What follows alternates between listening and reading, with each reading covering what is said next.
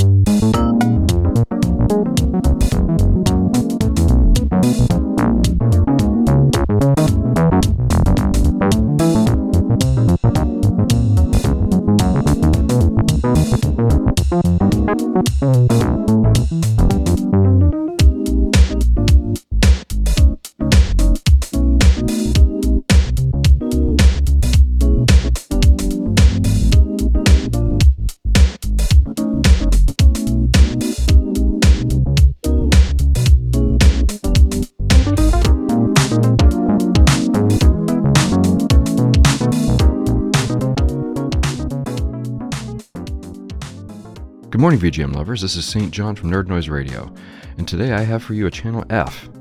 Now, what exactly is a Channel F, you may ask, besides a mid 70s home console by Fairchild, which predates and underperforms even the Atari VCS 2600, that is? And is that where we got the name for it? Well, I'm glad you asked, or let's at least pretend you asked. First, yes, indeedy, that is where the name comes from. And second, it's our mechanism for betas and bonuses and things that just don't fit the mold of a standard episode. They're our relief outlet for when we want to either do something off script or something that doesn't make sense to assign to an official numbered episode, or when we want to augment a numbered episode with additional content on the same theme.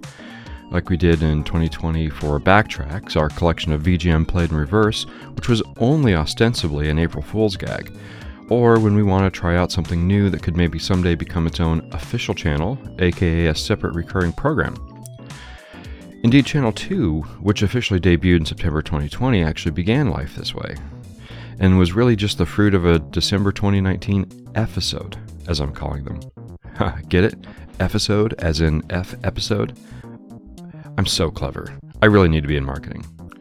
Anyway, the 2019 episode was, at the time, only intended to be a fun one off for Hugh and I to explore a theme that was interesting to the both of us and in a way that was also novel for both of us.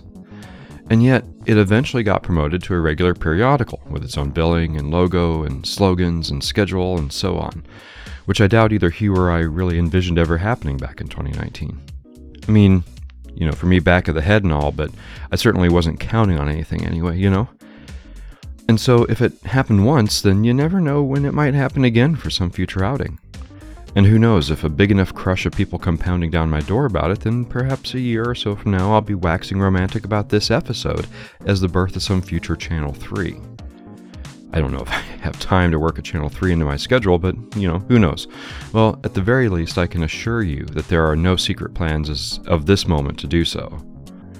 But ultimately, Channel F is our mechanism for wildcards, you might say, and as such, they can really be anything, uh, take on virtually any shape, cover virtually any topic, and occur as frequently or as rarely as they want. I mean, not that I would ever actually do this, but for the sake of the argument, I could hypothetically do a Channel F about soup in a three act musical radio drama format. Well, at least I don't think I ever would. I mean, you know, stay tuned, I guess, but please nobody hold your breath for this, as I can already see the death from suffocation lawsuits piling up. Channel 2 has pretty much stayed locked to its particular format with only very trivial deviations, and Channel 1 has only deviated meaningfully from its standard format like five times in its entire run, and only for ultra mega special circumstances. You know, C1E50A, C1E50B, C1E60, and the St. John's picks best of 2018 and 2019 outings for the curious. And we only expect for it to happen, you know, maybe twice more in the entire remaining life of the show, which is planned to wrap up in late 2026. And at the very end of that, at that, when we have our show wrap up spiritual sequels to the C1E50 pair, you know, basically C1E50 for the second half of the life of the show. But with Channel F, something unlike a Channel 1 or 2 is to be expected.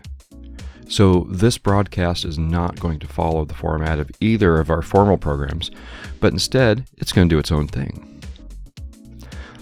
Though it won't precisely follow the format of either of the following shows either, probably a closer loose approximation to what you're about to hear would be either, you know, either an old episode of The Dyad Presents or the original pre Nerd Noise Radio style format of Trey Johnson's WART Radio. I'll come on, I'll talk a bit, and then we'll hear a track or two, or 10, and then I'll be back to talk some more. It'll also likely feature a mix of scripted and unscripted interjection, where Channel 1 is almost 100% scripted and Channel 2 is almost 100% unscripted. For the scripted portions, like pretty much this entire intro, I, am going to make a very deliberate effort to not slip into my Channel 1 smooth radio affect, which, you know, after all these years has kind of become muscle memory for me as my default, I guess, reading a script voice. Uh, but, in, but I'm instead going to at least try, I'm going to make a focused effort to read it with something much more approaching my natural speaking voice. And, you know, apologies above all if we end up with some really awkward vacillation between the two. Uh, so, now, one last quick caveat before we get to what this whole thing is about. You know, I think I might have bit off a bit more than I could chew with planned MoVGM contributions this year, and have kind of painted myself into a corner. The Channel 2 MoVGM is still incoming, and Channel 2 episodes are by far the most labor intensive production for me. Moreover, my teenager, August, is urging us to release on the 29th specifically, so that it can release precisely on their 16th birthday, which, interestingly enough, also just so happens to be the precise 16th anniversary of the US release of the first gen Apple iPhone. That's right, August is an iPhone baby even though uh, even though I'm an Android user myself, I so love that birthday connection between August and the iPhone that I really have no real intention to try to persuade them over, as it were, to the dark side. But that doesn't apply to you, dear listeners. So switch to Android. There. I made my pitch. Persuasive, wasn't it? See? I told you I really needed to be in marketing. You know, uh, perhaps I'll hold off on releasing this until we have better clarity on when that channel 2 will be ready, so that if the need arises, I can wait to release this episode on their birthday instead, and that way we have a birthday episode regardless. And if so, happy 16th anniversary, iPhone. I mean, uh, happy sweet 16, kid. I love you. Anyway, with myself overbooked and uh, a much more pressing commitment imminently looming, and with this being quote unquote just a bonus episode with official numbered episodes being quote unquote higher tier content, I am cutting some corners on today's production.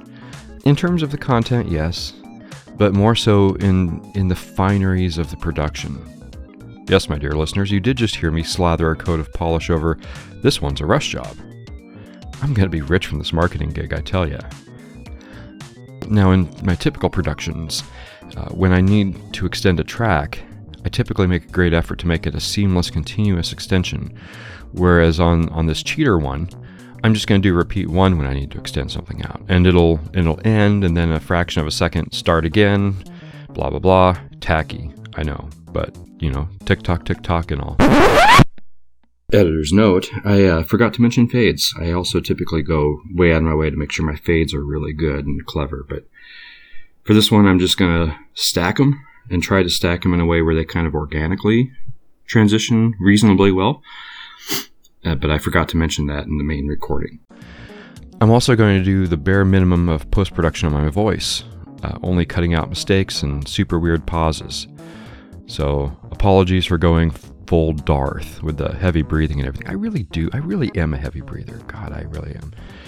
Uh, and, and as for finessing the tracks, you know, probably just the barest minimum. You know, a quick normalize and amplify, and, and that's it. I usually do my level best. no pun intended, but that's great. Uh, to ensure that all tracks are as perfectly consistent volume levels as I can manage. And, and I don't think I'm going to worry so much about that today though I will at least make sure they don't vary wildly, except for one track where it being so much louder is actually part of the whole point behind it. But I'll warn you first before we get there. I also usually make sure that tracks shorter than two minutes long loop at least twice, but most of these are shorter than that and don't loop twice. So I think, but I think I will forego that concern this time as well and just let them loop just the once. Now, obviously, none of this is, has applied to the track playing in the background right now, but that's that's simply because it's a 15-minute continuous loop I found on YouTube that I find myself listening to frequently in the wild or in the kingdom. For those of you who, like me, are finding it so much harder to podcast now that the new Zelda's out. Sadly, it'll be the only time we have this level of luxuriousness in the episode. And it was even someone else's work at that, one YouTuber named Chill Out Gamer. So, Thanks, COG. Anyway, caviar emperor and all that jazz on today's production quality. yes, I did do that on purpose. And so finally, over the river and through the woods to the theme of today's episode, we finally get. Today, for your listening edifitainment pleasure and for our second contribution to the Masters of VGM Season 2, which looks at undersung heroes of VGM, I have handpicked what are, in my estimation, the highlights to the fantastic soundtrack to the breathtaking game Stray, which released last year to acclaim on all active PlayStation platforms and PC, and with an Xbox port incoming, and was composed by Yann Van der Cruyssen, who sometimes also goes by Morusque, and or Nurikabe. It also has the distinction of being the very first game I ever beat on the Steam Deck, so it has that very special place in my heart. Moreover, it was the game that saw me through a, a somewhat rough but ultimately beneficial life experience. If you're listening to my voice, please take heed and take good care of your teeth. I had neglected dental care for years, and in August of last year ended up having, I don't know, like eight of them pulled. Now, fortunately, they're all in the back, so whenever I wear my partials, I look perfect. But it was still a situation I'd rather not have gone through, and rather you not go through. And this game was the thing that got me through what initially were very dark days. Incidentally, when I record my voice for the show, I take my partials out because I am slightly slurry sounding when I wear them. Insert this is what I sound like when I'm wearing my partials clip here. And this is how I sound with my partials in. I, I don't think it sounds too bad. I think it sounds pretty close to normal. Uh, you know, it, it's a little slurry. I mean, you know, sibilance, slur, uh, slipshod. I, you know, I mean, I can hear it. When people, when I talk to people, they say they they can't notice anything out of the ordinary, but but I do, and and it it comes in on the recording and all that stuff. Now, I'd said I had all my front teeth, and that's true enough. Uh, you know, all my all my front front teeth are here, but on the upper left, where the teeth stop is close enough to the front that unless I have like a Sam Elliott beard or just open my mouth the bare minimum to say the bare minimum, uh, I'm going to show gap. And so in public, I'm degrees of magnitude more self conscious about showing the gap than I am about having a slight slur with the partials in. You know, but for the podcast where you guys don't see me, you just hear me, you know, my goodness, why don't I take them out so I can sound perfect and you guys aren't going to see a thing, right? But anyway, this is what I sound like with my partials in. Now, there were a handful of non stray tracks that I had initially planned to include in the episode that either bore striking resemblances to stray tracks and or I thought were helpful, instructive, and or illuminating to what was going on behind the stray tracks. But as that list expanded beyond just Streets Rage 3 and kept getting longer and more varied, it became really difficult to decide what was important enough to include and what should be relegated to links in the show notes instead. Also, believe it or not, this would have involved the theme song to Bob Ross's The Joy of Painting, which I feared including because uh, the current copyright holders have a similarly litigious reputation to Nintendo, we'll just say. Speaking of the lawsuits piling up. So, what I've settled on instead is putting all those tracks, along with the relevant stray tracks included in today's outing, into a super bonus that will release exclusively on archive.org. And, uh, I'll, and I'll be sure to include the links to that in the show note. And, and then simply, re- simply reference them as we go along on this episode. And I'll wait till later in the episode to explain the role of super bonuses in Nerd Noise Radio, because I really am running on way too long here in this intro, as I always do. God, I always do. Uh, but except that I think I've already told you the most important part that they're archive exclusive. So there's much more to say, and, and fear not, I will say it, or perhaps fear so.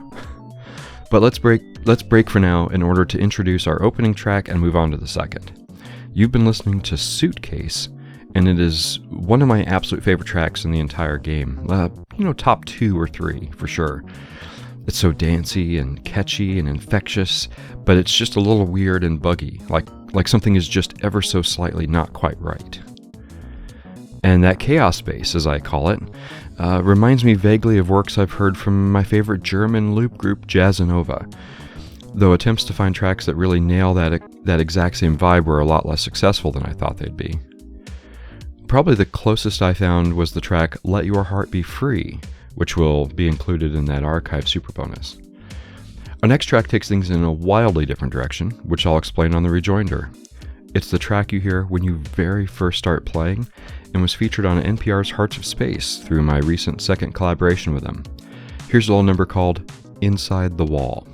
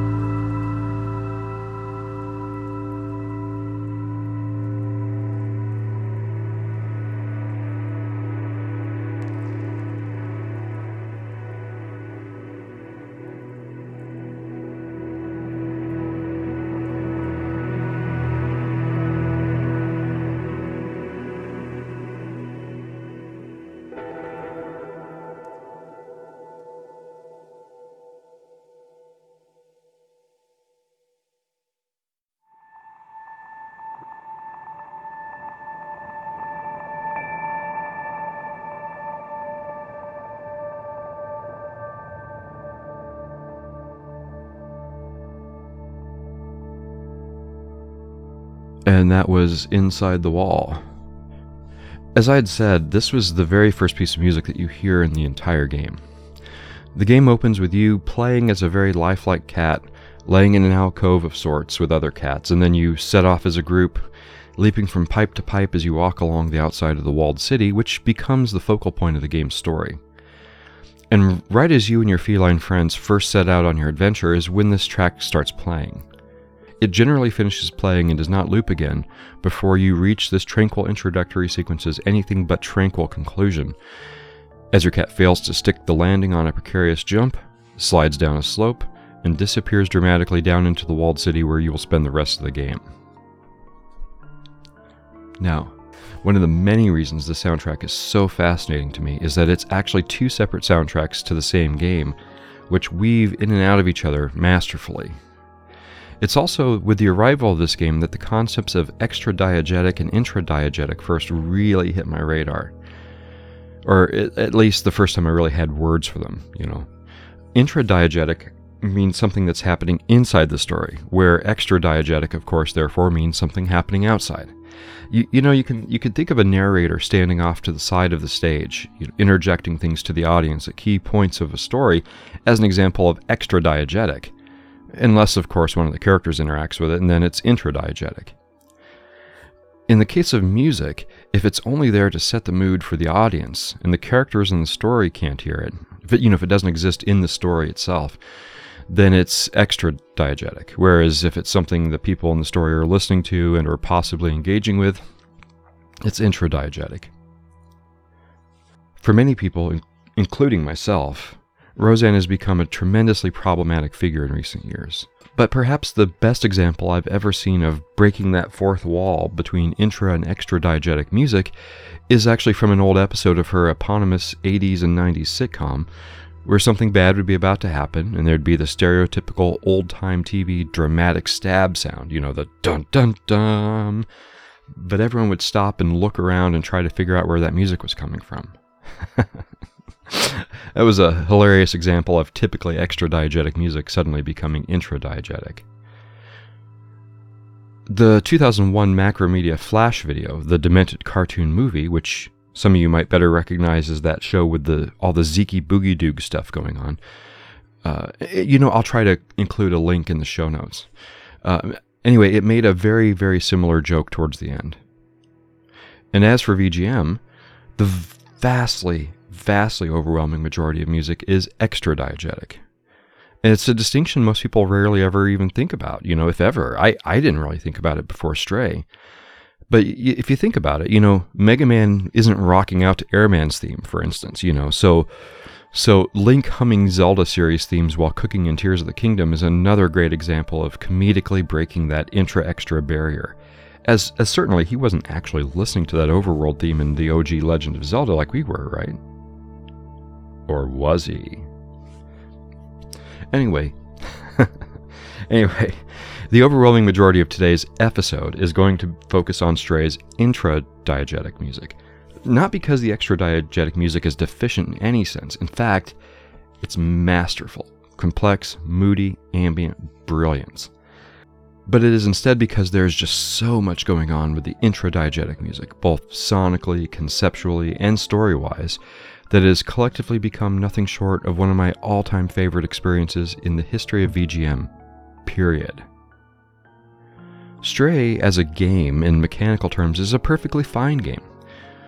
But it's the story circumstances and the audio visual aspects that make it truly great. Like, you know, though enjoyable, the quote unquote game proper aspects of Stray are its weakest link. And perhaps its strongest is the music and sound design, and, and this great extra and intra duality. In fact, though you may not have even realized it yet, you have actually already heard an example from each.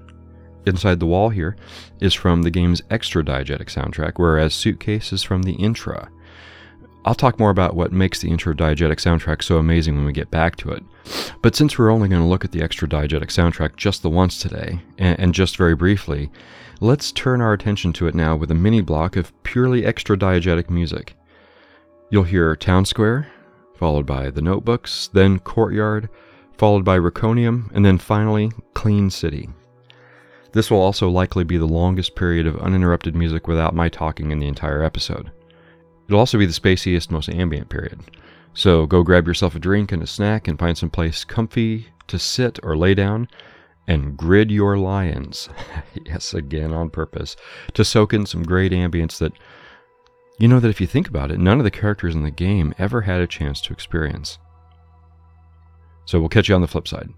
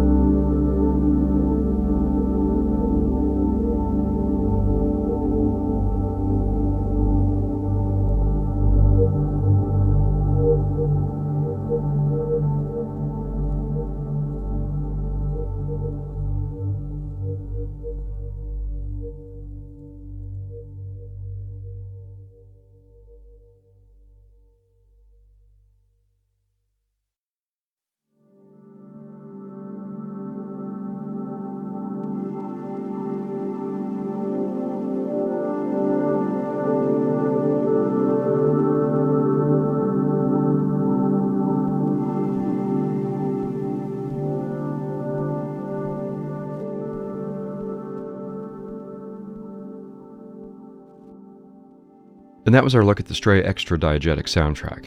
You just heard Town Square, The Notebooks, Courtyard, Rikonium, and Clean City. As I'd said before, the Extra Diegetic soundtrack is masterful. It brilliantly presents the vibe of wandering a broken down world where humans have long since died out, and the robots they created are all that's left behind. You know, robots who are doing their very best to imitate the humans that created them and the lives they lived. The robots themselves are never hostile to you, though they are occasionally frightened by you. However, there are creatures that you will find in certain parts of the game that are hostile and will seek to kill you. The extra diegetic soundtrack has pieces for those places too, including this awful sewer area about halfway through the game with giant eyes all over the wall.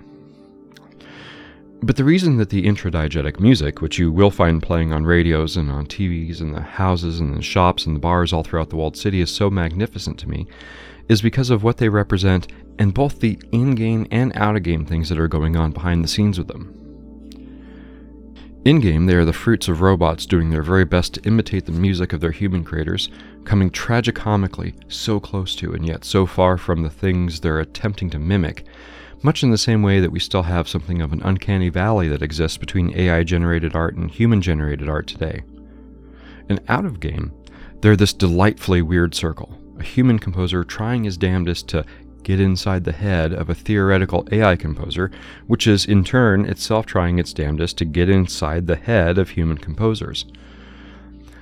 On balance, I think that Yann Van der Cruyssen does a spectacular job of trying to capture that so close but so far robotic work, which features weird note patterns or voicing choices, and arrives at something of a wonderful quirk or endearing jank that very convincingly fools you into thinking, yeah, robots totally wrote these. Think back to what I had referred to earlier as the chaos space, as well as some of the weirdly swirling and ascending melodies in Suitcase, our episode's opening track. Though some pieces much more or much less so than others, each and every track from here on out will feature at least some degree of quirk or jank or weirdness. My apologies to anyone who this puts off, but as for me, who who has inside of him this experimental or weird music vein, in among my bigger tastes in the panorama of music I like more broadly, the quirk here strikes me personally as delightful, and I suppose I suppose you could say lands somewhere closer to kink than to ick for me. Sometimes the robots miss the point more profoundly than others, and as you might expect, they, they probably struggle most mightily with the concept of romantic love. We'll open our look at we'll open our proper look at the intradiegetic soundtrack with what I personally believe to be the greatest, most extreme, most hilariously sad, so close but so far example of almost getting but completely missing the point. With this game's example of I'll call it attempted make love music. With the hilarious title Baby Download. The weird grinding, almost modem scream sounding sounds and the hilariously off-point melodies and solos you know, at least it's sorta kinda funky, so it doesn't 100% miss the point. Only 90%. These poor, poor robots.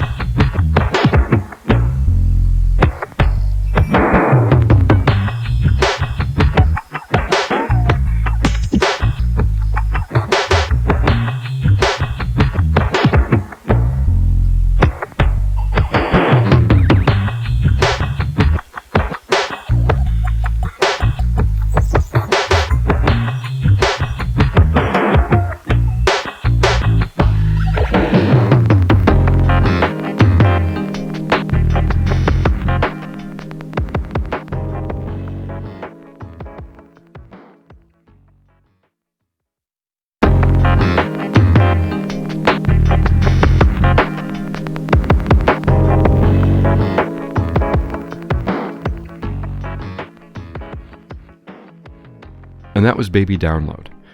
I do understand that most babies take about nine months to download, so hopefully the internet doesn't go down in that time. And as always, for anyone whom this track gave an active DHCP server lasting longer than four hours, please seek urgent technical assistance. Yet again, I see them lawsuits piling up. As for me and my personal reaction to this track, let's let's make that right brain left brain distinction between simple hedonistic listening enjoyment and abstract concept porn fetish magic. In the case of the former, I most certainly enjoy this track, yes, of course, but it is far from my hedonistically favorite piece in today's collection. You've actually already heard at least two or three tracks which I like even better, and with many more to come. But in the case of the latter, this is absolutely far and away the number one track in this entire soundtrack so far as I'm concerned. Nothing in this game captures that robot's superficial, millimeter deep pseudo grasp of nuanced human concepts such as erotic love. really, if you think about it, this is about precisely what you'd expect a robot to come up with in attempting a musical treatment of the subject. In fact, though a very bold statement of me, I'll go you one better. From the perspective of abstract concept execution in VGM, this one may be my absolute favorite piece of all time. Bar none. It's that brilliant. But you know, so much of the intradiegetic soundtrack is similarly devastatingly clever, devilishly witty, and slyly insightful. And yes, clunky. Also, just like actual human music, the robot's intradiegetic music spans many different moods and modes and genres. From here on out, I will for the most part, divvy them up by these moods and genres and so on. And the first up will be the closest landing spot to where Baby Download smacks hard into the ground. Funky music. The first track so closely matches that funkatronic tectonic glory of the ToeJam and Earl Sega Genesis soundtrack that I actually include the closest match from that game into the archive super bonus. So, therefore, you'll hear Computational Song, then the hilariously named Radio Edit Radio Edit, and then finally the quasi robot rap anthem Error 22. We'll be back after these messages.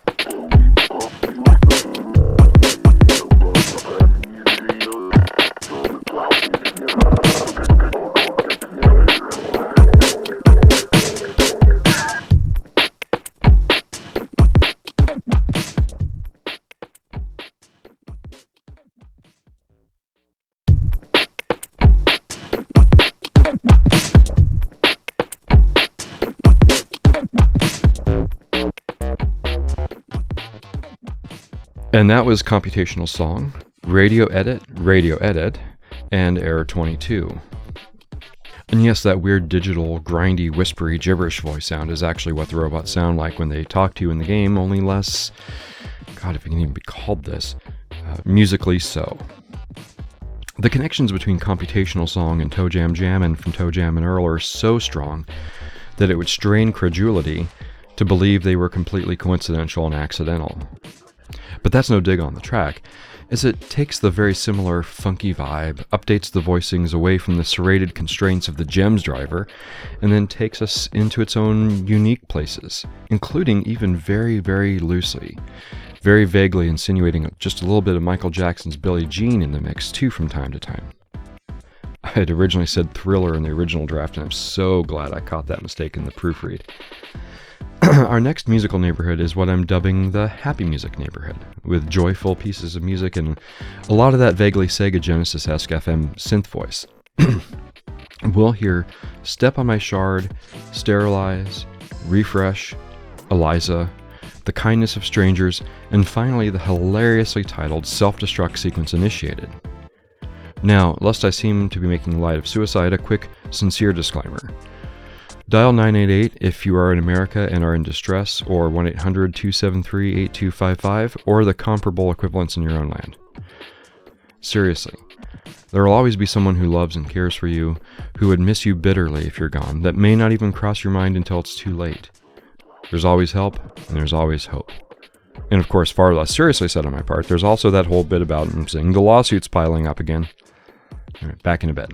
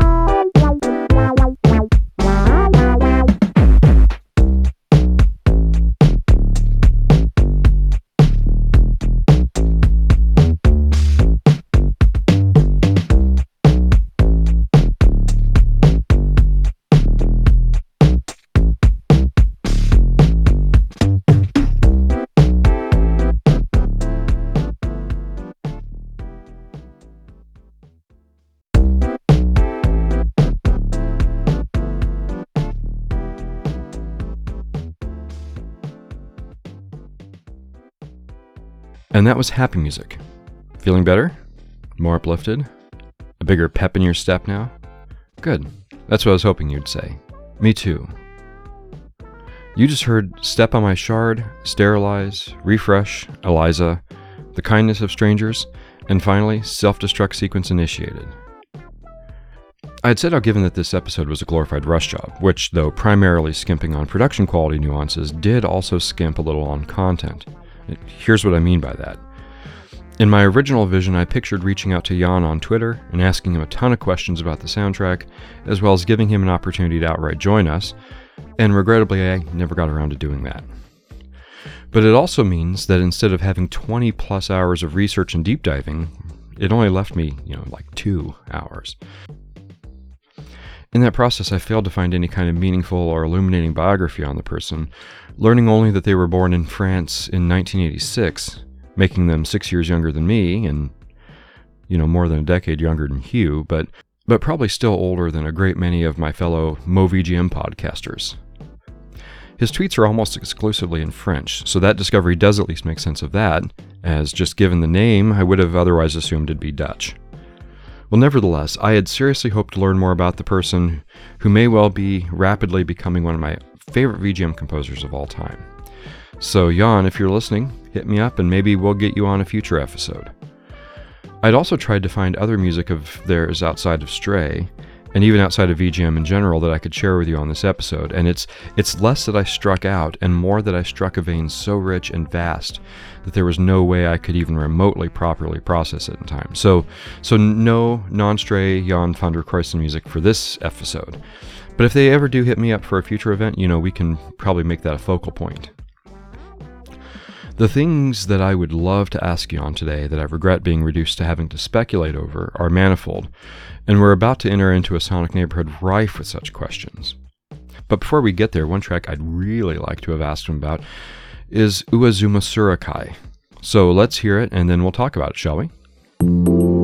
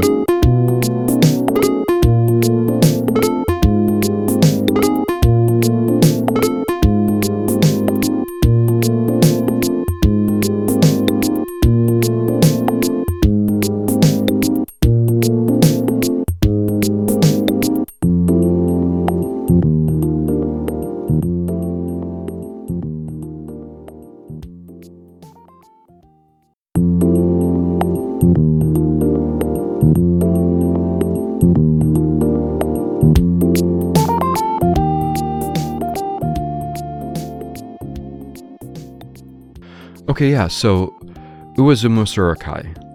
My Japanese is fledgling enough that I, I really have no idea what that means, and, and my attempts to translate it through Google or Bing leave me quite skeptical, let's just say. Not in that it was risque, but just in that it was nonsense. but but that's not what has me so curious about this track, which is probably my top three of the episode. Instead, the thing that I find so arresting about this track is that it literally sounds like a Genesis and Super NES duet to me. The percussion being Super NES, the bass and chords being Genesis, and the little melody riffs over top trading off between the two. In fact, those dreamy, lush chords even sound like they feature the ladder effect, making it even conceivable that we're talking about a real Model 1 Genesis here. What I'd love to ask Yann is if real hardware was used, or if it was emulation, or if the Super NES Genesis duet motif was even what he was going for in the first place.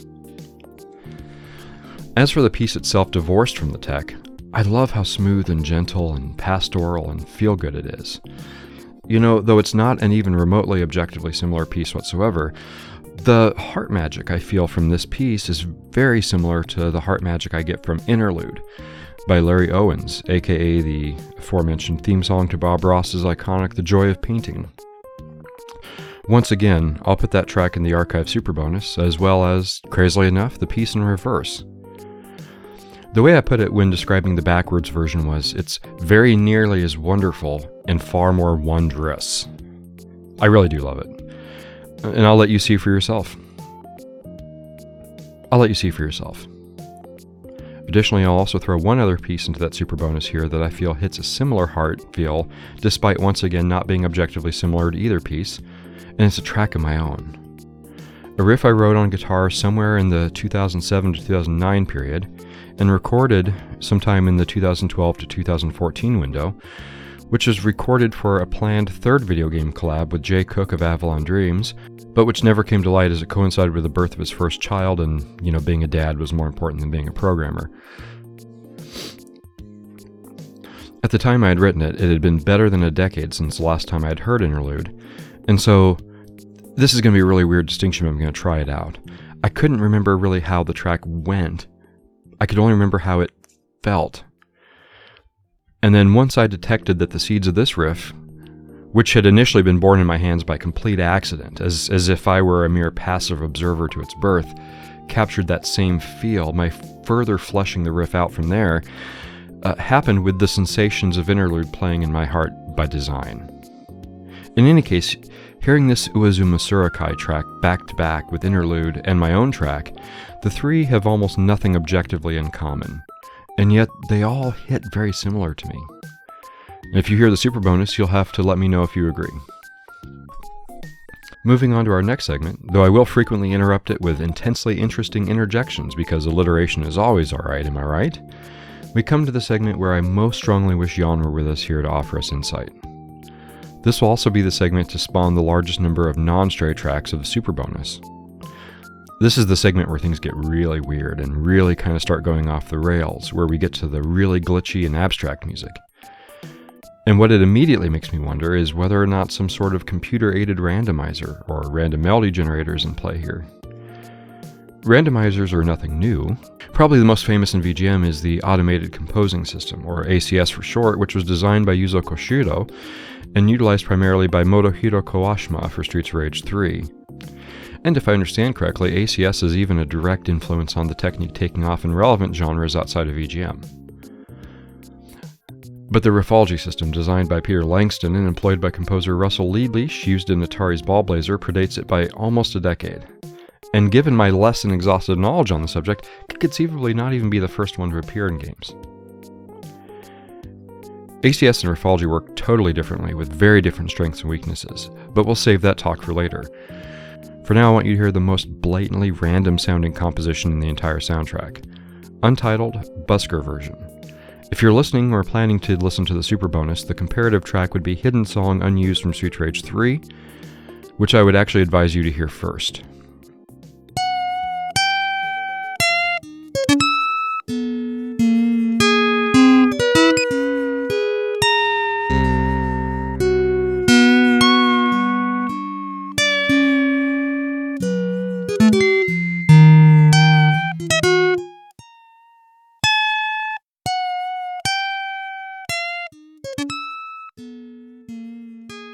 And that's Untitled.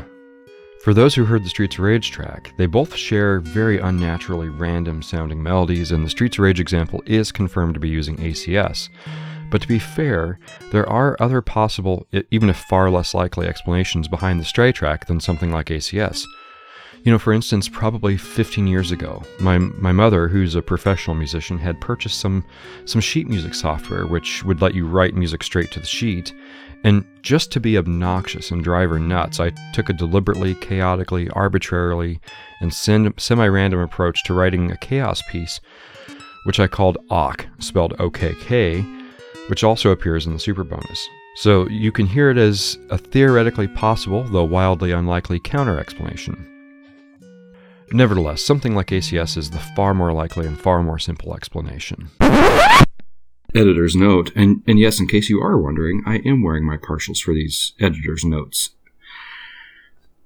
I planned this part kind of poorly. I uh, did a lot of talking here without thinking about the fact that it would be the untitled Busker version playing on loop in the background for that entire time. So I'm making an executive decision at this point. We're going to go back to Uwazumosurikae for the rest of this talking portion. So, hooray! anyway, game on. I'd mentioned Riffology being so different than ACS. The way Riffology worked was that the composer wrote a couple rhythm segments and then set parameters by which the lead over top could behave, and some loose guidelines on when to switch between rhythm pieces and then set it loose upon you to do its own thing within those parameters. On the plus side, once all those parameters were set, Riffology could function autonomously. And also, you, the listener, would never hear the exact same piece twice, because each time you fired up the game, Riffology would inevitably make different choices than it had the last time you played. It's insanely wild tech given that it was 1985 and our esteemed composer hadn't even been born yet. On the minus side, it just regurgitates riffs and parameters the composer set themselves, and as such, has no real generative capabilities whatsoever. So, it's basically just an insanely cool parlor trick. In the super bonus, I'll include the Atari Pokey version used in the Atari 8 bit computer, Atari 5200, and thanks to an in cart chip, the Atari 7800 version, playing in NTSC timing, which is faster and more frantic than the PAL timing, but which for this track I happen to prefer. Also, NTSC Pokey over Atari 7800 is how I first encountered this track myself back in 2003, 2002, 2003 or so so it's the most nostalgic and sentimental for me. Also, another fun fact this particular recording of the track, which I get from a YouTuber named Guy A. Person, which is a fantastic pseudonym, by the way, also just so happens to be the exact same instance of this track that I used in our very first ever episode of Nerd Noise Radio. C1E1 Press Start. From all the way back on January 5th, 2017, and produced even further back in October of 2016. Anyway, ACS by contrast, as I understand things, and feel free to correct me if I'm wrong, basically spits out semi random riffs and whatnot that the composer then distills and finesses and combines and splices into their own finished product. So while it can't be autonomous the way riffology can be, it is also truly generative, creating sounds that, as Koshiro-san himself said, and, and, and I am paraphrasing, would be very unlikely to have ever been thought of by a human. And what that leaves you with is a situation where the composer is working basically like any loop based composer in a DAW, except with the massively important caveat that they're basically lucky dipping for their source material and leaving that part more or less up to fate. I'm reminded of a non VGM group that, using completely different medium, did basically the same thing with lucky dipping their source material and then finessing the chaos output into a slightly less chaotic semi order for their final product and as such, as I understand it, have been credited with giving birth to the entire glitch genre. Our second German group to get mentioned today, I'm talking, of course, about Oval. And what they'd do is they'd take CDs, music CDs, and deliberately deface them with anything from Sharpies to Scotch tape to X-Acto knives. then put the purposefully damaged CDs into the player and just capture the craziness that spits out from that poor CD player, trying its best to make sense from the nonsense. And then, with that chaos, as it were, on tape, they set about cherry picking, dissecting, and resecting to arrive at their final pieces. And this is my understanding of this is my understanding of how ACS works with Kawashima-san, only digitally as opposed to defacing physical media and brutalizing playback machines. In the super bonus, I'll have an example of each: a Street Rage 3 track and an Oval track. They will be, respectively, Shinobi Reverse from Streets of Rage and Commerce Server from Oval's 1994 album Für 90 Discount, which, as I understand it, just translates to a shorthand for 94% discount. And that's one more thing worth quickly mentioning about Oval. With other track titles like Cross Selling and Shop in Store, or they presaged Vaporwave by nearly two decades with their whole scathing criticism of consumerist culture by way of an ironically, sarcastically bombastic celebration thereof. These guys really were Die Zukunft. I'm sorry, the future. Speaking of the future, let's get to our next track, which will also have a Streets Rage parallel in the super bonus. And now, this is the track I had warned you about in the beginning as being purposefully louder than all the other tracks in the episode, so do brace yourself for impact. I'll explain all this on the back end, but for now, let's present uh, the aptly named Loud Music. Enjoy.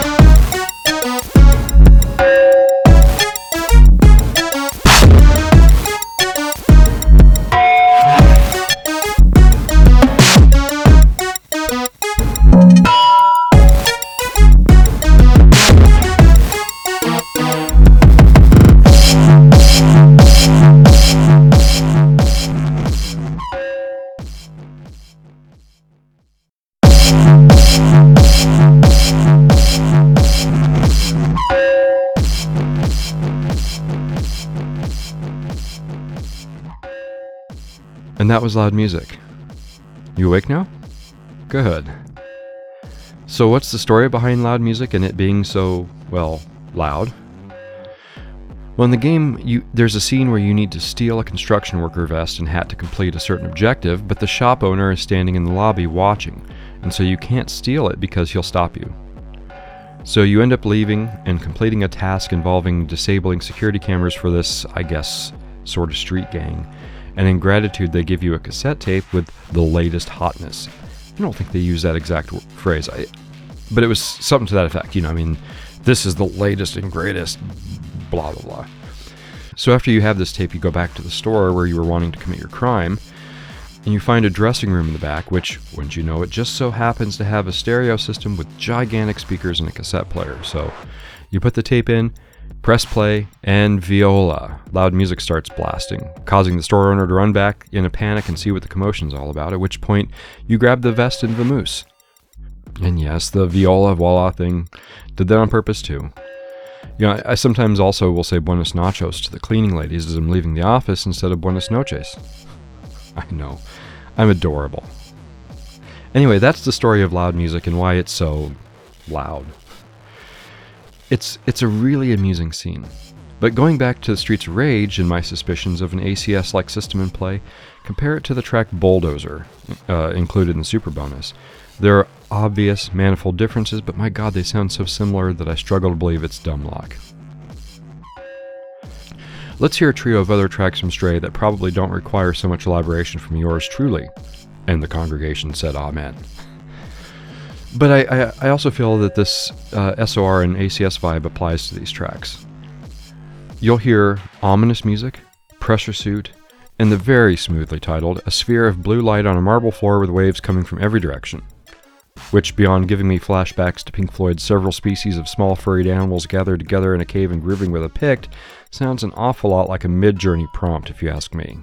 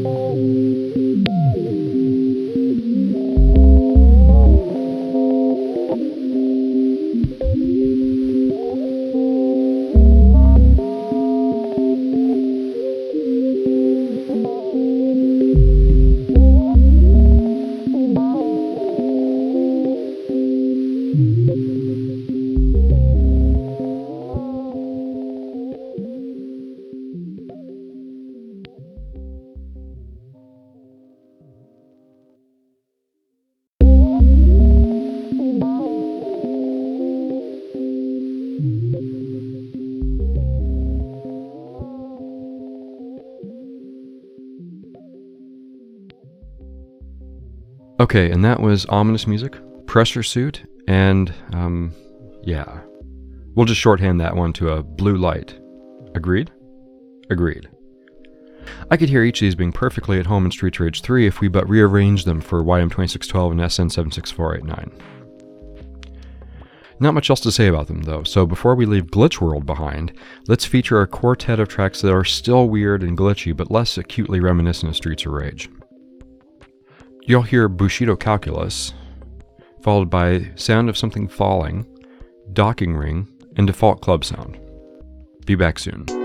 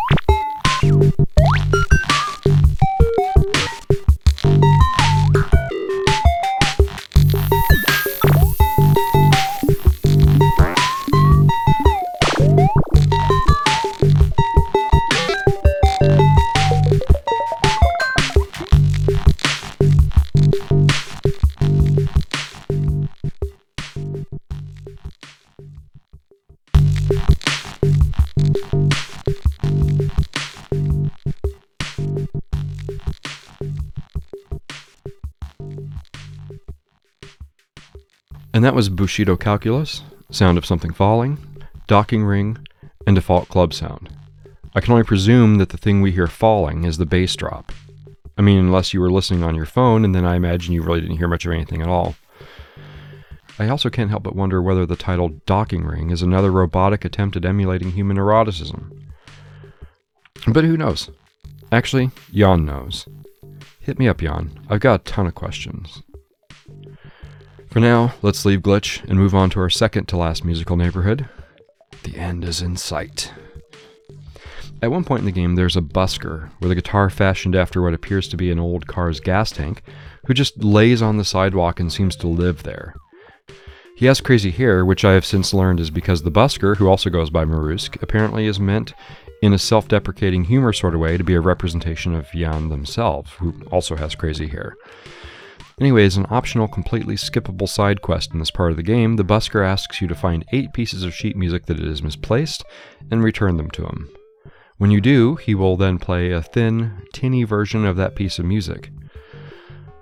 With all but two or three of the busker tracks, they are simplified versions of more robust non busker tracks from the game's soundtrack. You've actually heard busker music already this episode as we used the randomness of Untitled Busker version as a question about ACS, in which springboarded us into the whole Streets Rage section. Speaking in general terms, I'm, I'm actually generally not a great big fan of the busker versions because I don't love the voicing of the instrument. But it's still a fun little side task in the game and another amusing moment, especially when you know what's going on behind it. So we'll hear both the non busker and then the busker versions of Cool Down and Tomorrow's. And lastly, for this section, we'll hear a busker exclusive track, and by far my favorite busker piece, Mildly Important Information. Sit back, relax, and enjoy. I'm going to go take a potty break.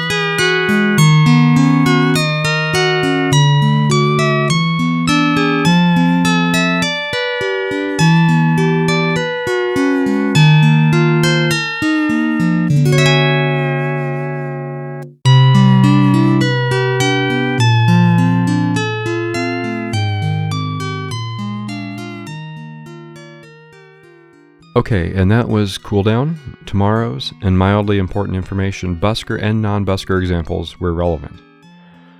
So that we have a better track to loop our next conversation behind than mildly important information, I'll move on to a pair of tracks that kind of defy classification in our genre breakdown. They're kind of ambient but not spacey, they're a little glitchy but not glitch, they're kind of chill but not chill enough, and so on and so forth. I love both these tracks, but for our purposes today, they're kind of, I guess, homeless. Like the busker. You'll hear static sleep loop and safe mode.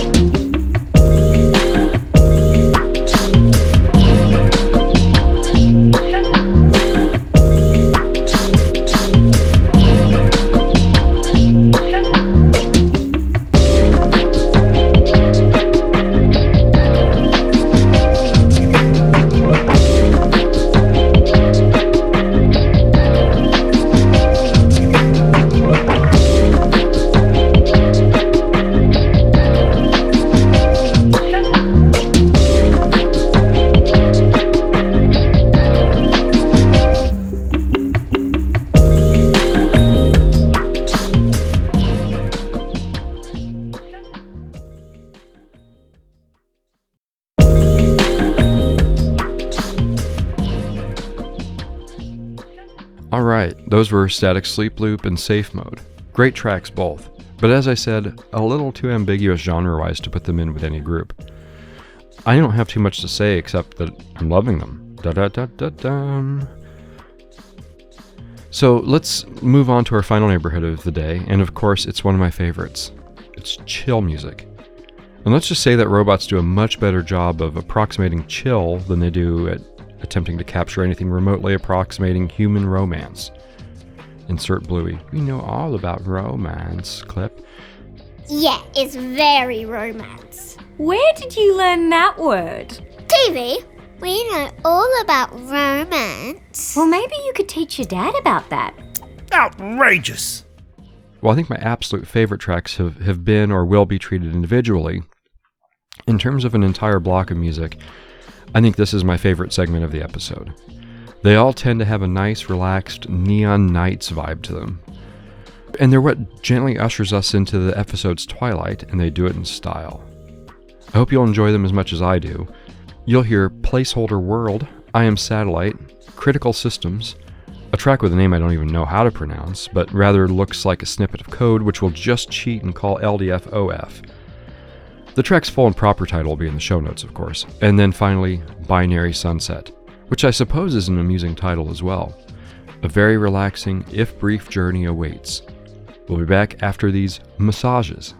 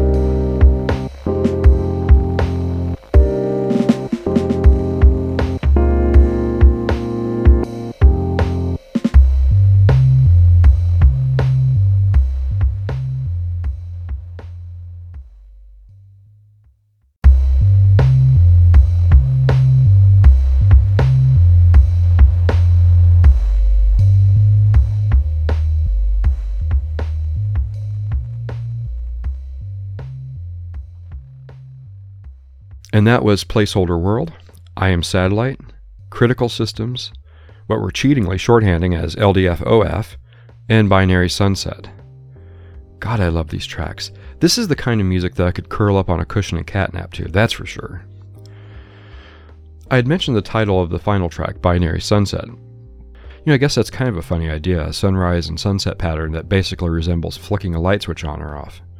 Of course, in the game, in the walled city, the place does have an artificial sky with artificial stars and all the rest, so, so I suppose the title may ultimately be a little less funny and more sad. I won't spoil things, but I will report that the sky does factor happily into the game's bittersweet, moving ending, even if it does perhaps involve gaming's most disappointing final conflict, which is not really a conflict at all, but rather more of a simple puzzle. But enough on that. Even if I'm not spoiling things outright here, I'm getting close enough to the point where I'm starting to cause a bad smell. Or is that just me? well, dear listeners, this is almost it. I only have two more tracks for you, and the reason the final track is what it is is because it's kind of like one of those tracks that Hugh will pick for a Channel 2 episode, which summarizes an entire soundtrack within it, with a bunch of quotes from earlier pieces. But we're getting ahead of ourselves here. Before we get there, let's talk about what is either my number one favorite track of the entire soundtrack, or at the very least, my second favorite. I'll elaborate on the flip side, but for now, it's time to slow down with velocity regression.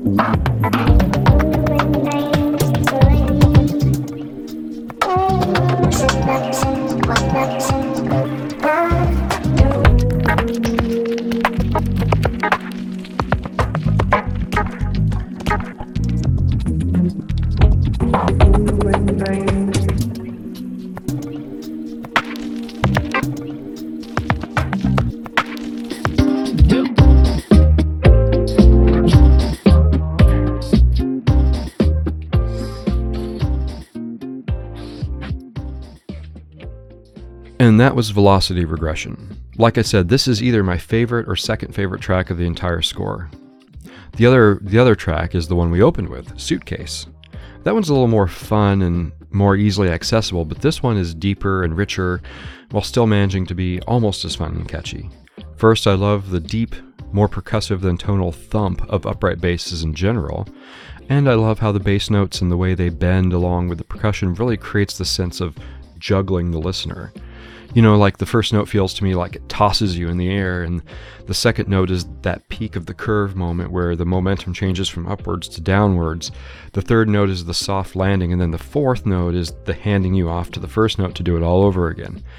I really love the momentum that creates and how, how you actually feel it while listening. Or, or at least I do anyway. I wonder what herbs actually are in these 11 herbs and spices. Hmm. Well, anyway, yeah, I think my third favorite track of the day is Uwazumosurikae, and then first is either this or Suitcase, with the other one being second. Actually, if we're being honest, I think my favorite is whichever of the two I'm listening to at the moment. And right now, we're listening to Velocity Regression.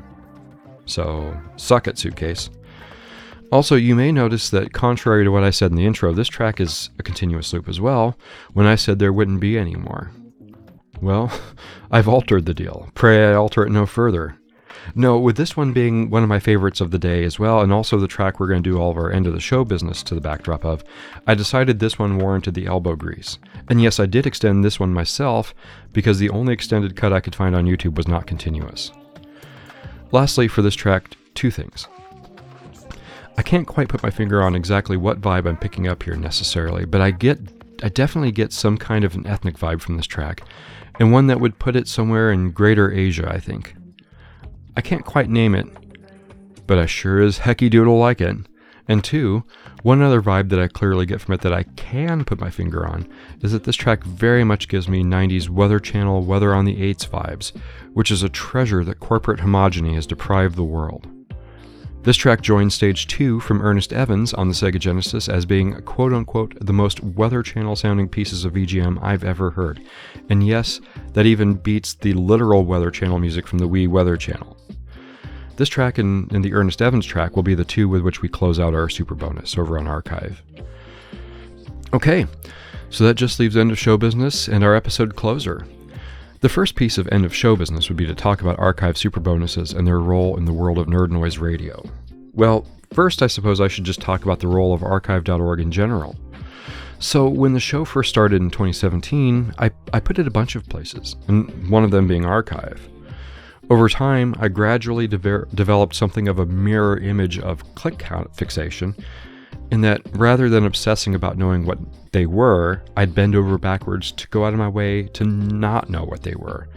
Because both the numbers going meaningfully up or meaningfully down would be too emotional for me, and even if it was a situation where they went up but then went back down to their original levels, that original level would probably no longer make me happy. So I, I just presume that they're holding steady in the general neighborhood that they pretty much have been over the life of the show, and go out of my way to avoid ever finding out anything one way or the other. Numbers, good, bad, or ugly, will just distract from making the art for the community, so far as I'm concerned. but one thing that was always true is that the archive numbers were always a fraction of what the main feed episode numbers were, and and so it just kind of existed off to the side doing nothing. I presume this is because of a handful of reasons. One, I don't think there was a way to subscribe per se, meaning I don't think there's a way to get notifications when new episodes drop, so I don't think there is a way for episodes to quote unquote come to you, but you always had to go to them and I don't think there was ever a way to get them into any kind of RSS feed to change that. Moreover, I don't think there's any kind of archive.org app, and so your only choices to listen would either be to download the file or stream it over web browser, which the latter is super ucky, especially on mobile, and so it saw very little traffic. Well, one day a few years ago, it occurred to me instead of letting Nerd Noise Radio just rot over there, or worse, just deleting it, because I feel like Archive will be the only place that has a fighting chance of my show lasting past the collapse of society and the extinction of the human race. I could find a way to turn the lower click counts into an advantage, and so I started treating Archive as a sort of pseudo insider secret club type thing, and started to do special things over there that I could never dream of getting away with on the podcast feed. One thing I do over there is to release regular episodes early and occasionally way early. You know, basically, when I finish an episode, I upload it to the podcast feed right away, but I schedule it out to not release until the intended release date. And then on archive, since there is no schedule ahead option, I just upload it for immediate release and sneak it out. Any more that often means an episode may only release days or weeks ahead, but I have on occasion had episodes release, you know, sometimes months ahead. You know, the Archive 2022 Halloween episode appeared on Archive in July or August of that year, and the recent May 2023 episode hit Archive in very late February, so you just never know. But if you ever hear me say anything to the effect of, for those of you who know that small corner of the internet where we sometimes sneak things out early under the cover of darkness, you can be 100% sure I'm talking about Archive. And since so few people make it over there, it doesn't really mess up the podcast feed to do this. Sorry, I'm losing my voice. I'm starting to lose my voice from recording this. I did this first thing in the morning, and that might have been a mistake. Anyway, the other thing I do over on Archive is the Archive exclusive super bonuses. And over the river and through the woods to what these bad boys are, we finally get. They're kind of a two channel F for channel F. Or perhaps perhaps you could say a, ch- a channel F is a super bonus that makes sense to put on the podcast feed, where a super bonus is a channel F that doesn't. There are often also bonuses or remixes of existing episodes, you know, things which I want to make and share with the world, but also things I don't think I should clog the podcast feed with. You know, if you just heard a channel 2, do you really want to hear a music only version of the same thing right away, which just ends up sounding like a miniature channel 1 without an intro or an outro? Or if I release a 50 track best of 20XX episode, but I had pulled that 50 from a pool of 250 candidates, do you really want to hear the other 200 all at once? I'm banking on probably not on both counts. And if you do, why, there's archive.org. By the way, we actually do do this for every Channel 2 episode over there, the music only thing, and have done this and have done the big 300 track special multi-part series things over there at least twice. First time surrounding 2020's backtracks, the aforementioned focus on VGM played in reverse, which we only pretended was a gag to get away with doing it, and the best of 2020/2021 series. So, much less convenient and out of the way and clunky for the listener, but also the absolute best place on earth for all the NNR content and sometimes ahead of everyone else. So, you know, maybe it's a little less of a secret now. Lastly, about Archive. The super bonus companion for today's episode will release at about the same time as I upload this one, but just a little ahead of it so that I can get a hyperlink to add to this episode's show notes. The full track list of that supplement will be in its own show notes, so just check them out over there. I very, very, very, very much doubt I'm going to do this, but you never know if a music only version of this episode turns up over there too. I guess we'll see, but again, strictly no breath holding without signing a waiver absolving me from any legal liability from suffocating. These damned lawsuits. And that's about it. All that's left is to wish August a happy 16th again in the event that this episode drops on the 29th. Stay tuned for our Mo VGM Channel 2 sometime in June or July, as well as a couple other goodies I'll keep secret, except to say that they will be another Channel 1 and another Channel F. In the meantime, if you're not listening to this through the Mo VGM community already, then a reminder to please go check them out at mastersofvgm.com and on Twitter, and be sure to give all these other podcasters some love and attention. Who knows, you may even end up dumb lucking into a new best friend for the commute. And I suppose if this episode ends up hitting the feed before June 29th, well, then you know which day that Channel 2 is coming out. So I'll close with the track Ugly Megamix. It's what plays in the club scene once you get the DJs activated, and boy, does it live up to its name. This mega mix is ugly indeed. But since it quotes so many pieces from the game, including many we featured today, it makes for the perfect roll and credits sign off. So thank you very much for listening. Hopefully, you found the soundtrack to be an enjoyable, engaging experience. And, and hopefully, you found this episode to be a good format. And hopefully, I didn't talk just way too much. See you on Channel 2, and wherever you are, Y D N.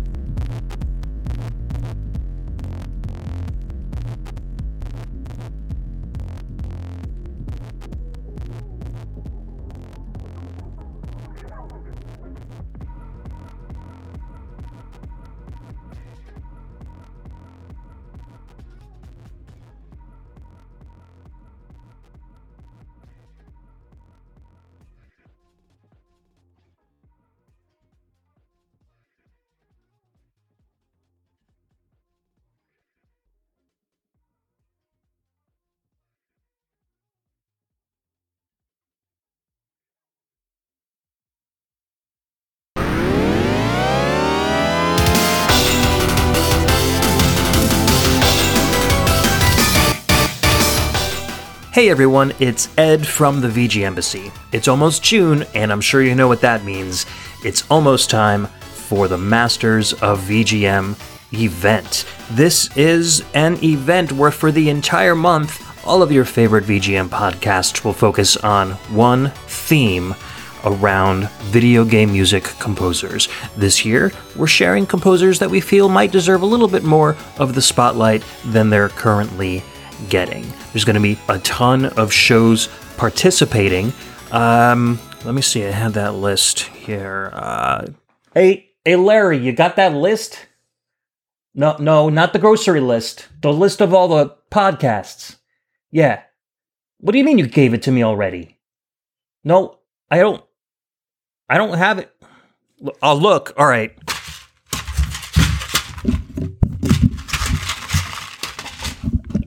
Oh, here it is. My bad. My bad. All right, so it's going to be my show, as well as Nerd Noise Radio, Shujin Academy VGM Club, a VGM Journey, VG Emporium, ReVGM, Gameable Audio, VG Mania, Rhythm and Pixels, CRT Sound System, Volt Supreme Synth VGM Dreamstream Machine, and more. More. What do you mean more, Larry? Who the who's the more? No, I don't I don't know. Did you put more on here. All right, well, I guess there's going to be more. If you want to find out who the more is, check out mastersofvgm.com on your favorite web browser or hit up the tweets at Masters of VGM. We hope you enjoy the event.